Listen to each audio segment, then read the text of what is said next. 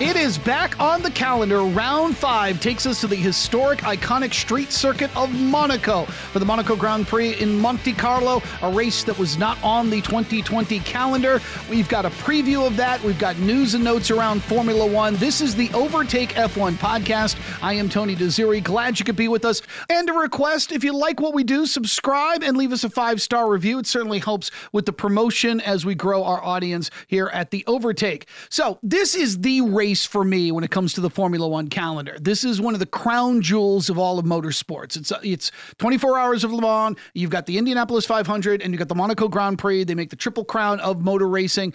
Yes, overtaking is very difficult. This is one of the criticisms. You'll see it on social media. People say, "Oh, Monaco, it's outdated, man. I can't uh, watch this. There's no passing." But this is an iconic street circuit. It's a historic street circuit, and it's one I look forward to every year because I like the setup. I like the fact that this is an old race, that the race track in and of itself hasn't changed much over the years. Plenty of history, plenty of those heartbreaking and rewarding moments of drivers winning this. And it's one of those races, and let's be honest, that it's got a who's who of Formula One race car drivers who have won this thing. When you look at other sports, golf, tennis, there are just events, major championship, grand slam events that are just more important on the calendar.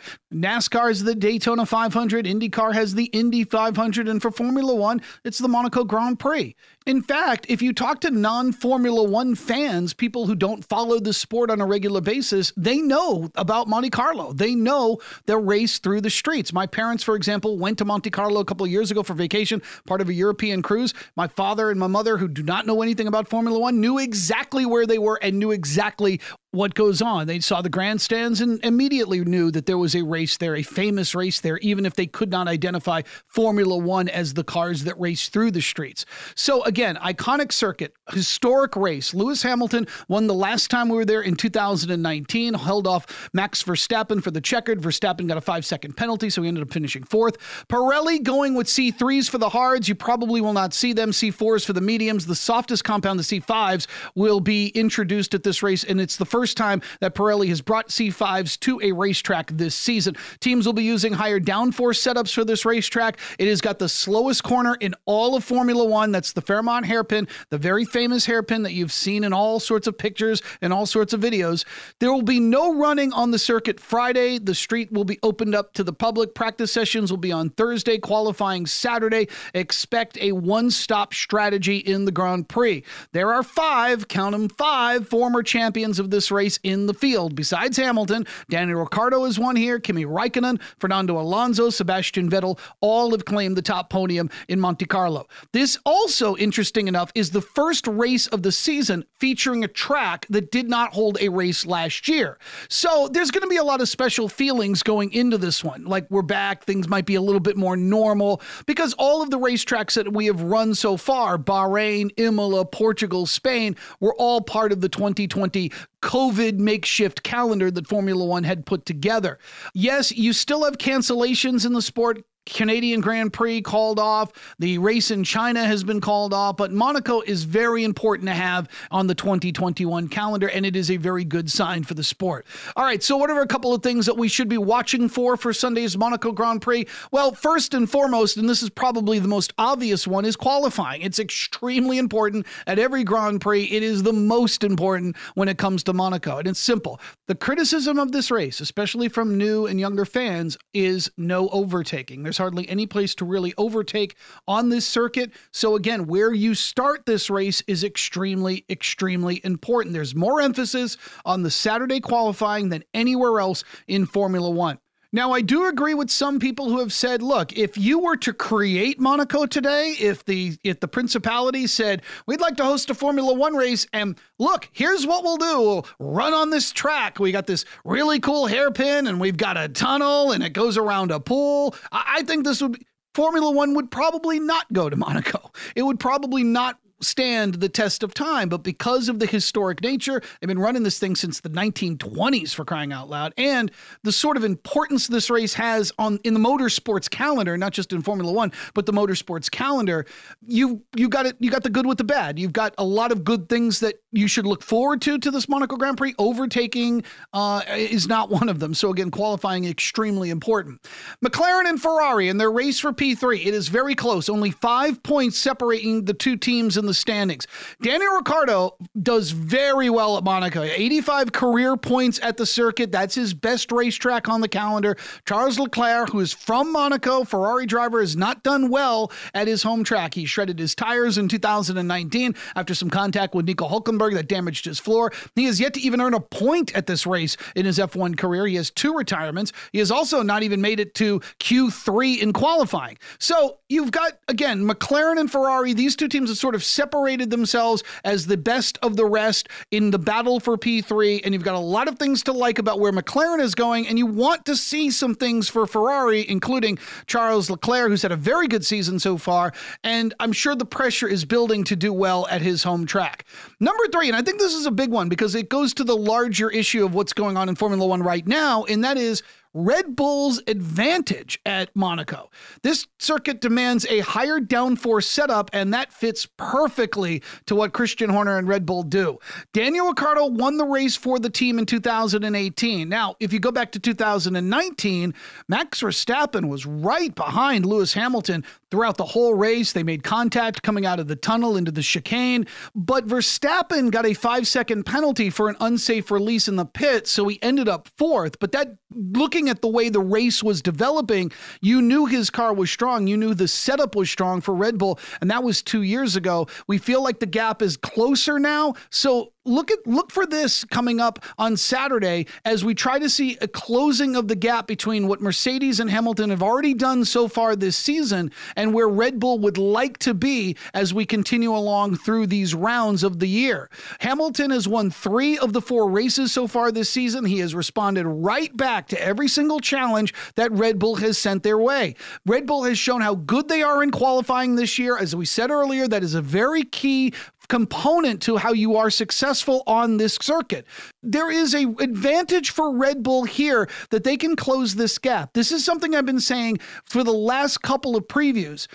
I do not want to see Mercedes and Hamilton pull away from this fight. I think it's critical to Formula One to have a one two punch of Mercedes, Red Bull, Hamilton, Verstappen, some sort of conversation that we can have going into every single Grand Prix, rather than another historically dominant season by Mercedes and Lewis Hamilton. If it's going to come back a bit, as Hamilton and Mercedes has sort of left the station a bit over the last couple of races, it should be here this is where Red Bull can sort of take advantage of all of their advantages and close that gap to Mercedes. All right, one other thing to look for this is a little bit of a small thing, but it was something I felt like I needed to point out is Alpine is on the uptick, especially Esteban Ocon. He has had a good qualifying run over the last two races. He has earned points in the last three. He is beating out his teammate Fernando Alonso. The team did struggle early at this part of the season, you know, the sandwich bag situation for Alonso at Bahrain but they have used the series of updates properly. They're going they've been doing much better. Uh, you could see the results in Portugal and Spain. Look, there's still a good ways out right now of the P3 battle with McLaren and Ferrari, but they can close that gap with some really strong results. And you never know if one of those two teams or both of those two teams struggle this weekend or struggle in the next few races, that Alpine could be right back into the conversation for that P3 in the constructors. So take a look at that if you're looking going down the order. Uh, outside of the top, what those will mean as we leave Monaco and Monte Carlo coming up this weekend. Uh, another thing to look forward to this is getting some buzz in the paddock, and that is will Hamilton and Max Verstappen collide in this tight circuit? We've sort of kind of been waiting for them to do that, right? It almost seems inevitable. Uh, Zak Brown and McLaren does think it, it's that it's inevitable that these two will eventually run into each other and create an issue and create a problem. They are racing hard. They're going side by side. It is naturally it, is natural to suspect that the two of them will run into each other. Hamilton, when asked about this, sort of said, you know, Max has got more to prove. He's more of a marathon, not a sprint guy. He can see how long this season is going to be, so there's no need to make a mess of these races early on when he's battling with Verstappen. But Max shot this down quickly. He said, Look, I've got nothing to prove. Um, he noticed that it goes both ways, right? That they're both racing hard. Um, they did collide, as I mentioned earlier, in Monaco back in 2019. But I agree with Zak Brown. I mean, it's inevitable. If these two guys are going to be running as hard as they are, it's inevitable that there is going to be some collision. Whose fault it is, I don't know. What will be the end result, I don't know. But of course, that is going to hurt Red Bull. If there is a collision that knocks both of these guys out of the race, this is one of those situations where it hurts Red Red Bull because they've got some ground to catch up for Mercedes, who's got a lead right now. All right, uh, some news and notes going into the Monaco Grand Prix coming up this weekend. Lando Norris has signed a contract extension with McLaren. This is a no brainer for the team. Norris is an up and coming rising star in the sport. He so far is having a fantastic season. He's currently fourth in the driver's standings. He has a podium finish at Imola. Plus, and this is the key, it gives the team stability. Norris would have been a hot free agent after this season on the open market. No question about that. 21 year old young driver, good following, good fan base, successful on the racetrack. McLaren signing him and locking him in is an absolute deal that you had to make. But this is also true that it keeps him and Daniel Ricciardo as teammates through the 2023 season. And you've heard this a lot. Stability is a key in Formula One. If you can get it, great. If you can hold on to it, even better. McLaren would probably really like to hold on to these two as long as they possibly can. McLaren is starting to put some things together with the new rules coming next year in 2022. The team has everything going in the right direction right? Everything going right now. So getting this contract done rather than dragging it out into the break or into the second half of the season, this helps the teams focus on the future. Norris is extremely well liked by fans, extremely well liked by his team. Engineers love him, the fans love him. I mean, there's so many things to like about Lando Norris. This was a no-brainer. All right, there is a note of change to the schedule. The Turkish Grand Prix has been removed from the calendar due to travel restrictions to that country by the UK, where most of the Formula One teams are based. So, Formula One changed the calendar. The race replaced the Canadian Grand Prix, and now the series will run at Austria twice in back to back races. They moved the French Grand Prix to June 20th rather than the 27th. So, just to sort of simplify this, the French Grand Prix has been moved up a week, and then after that will be back to back races at Austria to sort of make up for the cancellation of the Turkish Grand Prix. Then the final race at Austria will be on July 4th, and that'll complete the triple header. Now, I loved the Turkish Grand Prix last season. It was one of my favorite races of the year, but mostly because of the weather. It was raining, it was wet, slippery, there was a lot of action. And I live in Nashville, Tennessee, so that race in particular was a 4 a.m. wake up call for me, and I got up to watch it. It was a little weird to get uh, on your day off to be up watching a Formula One, but I've been doing it for a while, so I had no problems. But 4 a.m. is a little earlier than I get here in Tennessee for Formula One races. But I loved it. Again, it was my one of my favorite races of the year last year. Now, I hope that Formula One can reschedule this race in the latter half of the season. They said they are open to do that if the restrictions sort of lend itself to travel to that country. But I find that hard to think that that's going to happen. They've already got 23 races on the calendar. I don't think they're going to add one. Um, so unless a, a track bows out, if we lose another race because of COVID restrictions in other parts of the world, maybe this can be revisited. Istanbul Park is a fan favorite. You got Turn 8. How can you not love Turn 8? It, it was good to see it back on the calendar last year uh, for the first time in 2010. Uh, there has been more buzz lately about the topic of a future American driver in Formula One. If you'd love to hear my thoughts on that, uh, focusing on Colton Herta, who had won the St. Petersburg Grand Prix in Florida in the IndyCar Series, check out episode four four of the Overtake F1 podcast. I discussed that in our preview of the Portuguese Grand Prix. It's part of that preview. So check that out if you're interested in hearing how we buzz about a future American Formula One driver. Uh, one other note McLaren will be running a new livery for the Monaco Grand Prix, bringing back the Gulf colors for the race. They launched that earlier this week on, on social media. It was fantastic. The reviews were excellent. I loved it. Uh, when Gulf Oil re upped their sponsorship with the team, fans wanted to see them introduce the colors into a new livery. Um, Ferrari did this last year. They ran a one off livery at Mugello to celebrate their 1000th Grand Prix, sort of a scarlet burgundy look. Mercedes did the same thing in 2019 for their 100th um, participation in motorsports for the company. Formula One teams usually do not do that, though. NASCAR, if you watch that sport, they change colors and schemes all the time, and they do it for sponsors. If you're driving, like Kyle Busch drives the M&M car, and you want to introduce a new M&M flavor or a new M&M design, teams change change that constantly. Um, but Formula One is a little reluctant to do that. They don't want new liveries all the time. So you have to ask their permission to do so. You have to give the reasoning. And most of the time, if it's a good reasoning, if it's a good celebration, especially a sponsor, which is critical to the success of teams, they usually say, sure, absolutely. If you're celebrating something really important, like a 1000th Grand Prix for Ferrari, that, that's usually going to be given the green light to do so. So I will there be a rule change that will allow teams to, to do one-off liveries a little bit more in the future? I, I mean, I kind of hope so. It's kind of cool. I love the Ferrari red. I think that's I mean, it's iconic. But that scarlet burgundy look at Mugello last year, that looked really great. I did I like that a lot. I understand the FIA's rationale for this. They don't want teams to do this often because when you're trying to generate new fans and you know not not only that but just as a service to old fans as well, you don't want to mix up the look too much. You don't want to mix up the expectations of what they see when they're watching it on TV or at the racetrack. So you want to keep it as simple as possible and you want to keep it as recognizable as possible. That I do understand.